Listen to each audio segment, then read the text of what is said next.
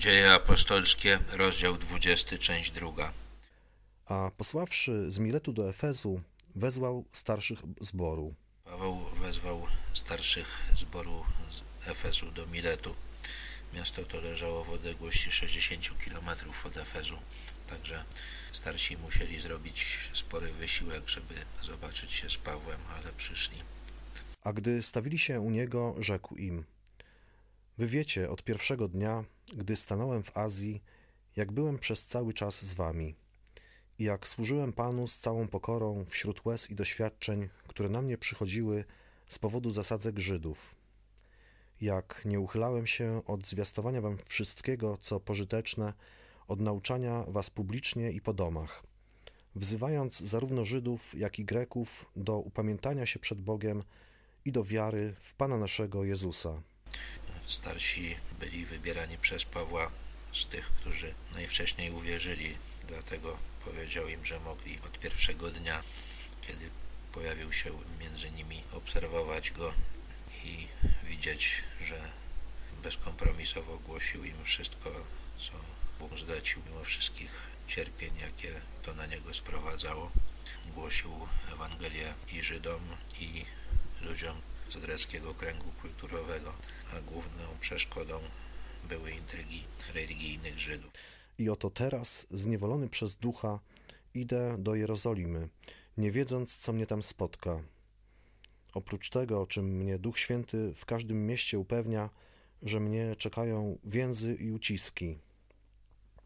Lecz o życiu moim mówić nie warto i nie przywiązuję do niego wagi, bylebym tylko dokonał biegu mego i służby, którą przyjąłem od Pana Jezusa, żeby składać świadectwo o Ewangelii łaski Bożej. Od razu, kiedy Jezus powołał Pawła w Damaszku, zapowiedział, że będzie wiele cierpiał i Paweł widział, że tak się dzieje i Duch Święty zapewniał go, że w Jerozolimie też czekają go więzy i uciski, ale on nie koncentrował się na tym, tylko na wykonaniu zadania, które otrzymał. A teraz oto wiem, że już nigdy nie będziecie oglądali oblicza mojego, wy wszyscy, wśród których bywałem, głosząc Królestwo Boże. Dlatego oświadczam przed wami w dniu dzisiejszym, że nie jestem winien niczyjej krwi. Nie uchylałem się bowiem od zwiastowania wam całej woli Bożej. Paweł żegna się z Efezjanami i mówi, że nie jest winien niczyjemu potępieniu. Każdy, kto chciał, mógł się przed nim uratować, bo wszyscy w Efezie i w prowincji Azji usłyszeli Ewangelię. Miejcie pieczę o samych siebie i o całą trzodę, wśród której was Duch Święty ustanowił biskupami, abyście paśli zbór pański, nabyty własną jego krwią. Ja wiem, że po odejściu moim wejdą między was wilki drapieżne, nie oszczędzając trzody. Biskupami ustanowił według Pawła tych ludzi Duch Święty ich zadaniem jest strzec i samych siebie i ludzi powierzonych im ich opiece przed fałszywymi nauczycielami. I Paweł zapowiada, że oni na pewno przyjdą. Nawet z pomiędzy was samych powstaną mężowie mówiący rzeczy przewrotne, aby uczniów pociągnąć za sobą. Przeto czuwajcie i pamiętając, że przez trzy lata we dnie i w nocy nie przestawałem ze łzami napominać każdego z was, a teraz poruczam was Panu i słowu łaski Jego, które ma moc zbudować i dać wam dziedzictwo między wszystkimi uświęconymi.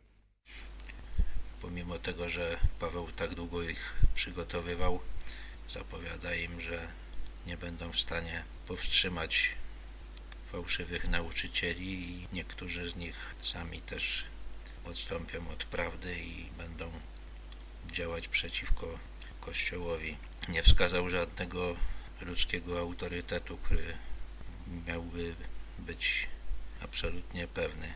Tylko Bóg i Jego Słowo ma być dla tych ludzi ostateczną wyrocznią, ostatecznym sprawdzianem prawdziwości nauki. Srebra ani złota, ani szaty niczyjej nie pożądałem. Sami wiecie, że te oto ręce służyły zaspokojeniu potrzeb moich i tych, którzy są ze mną.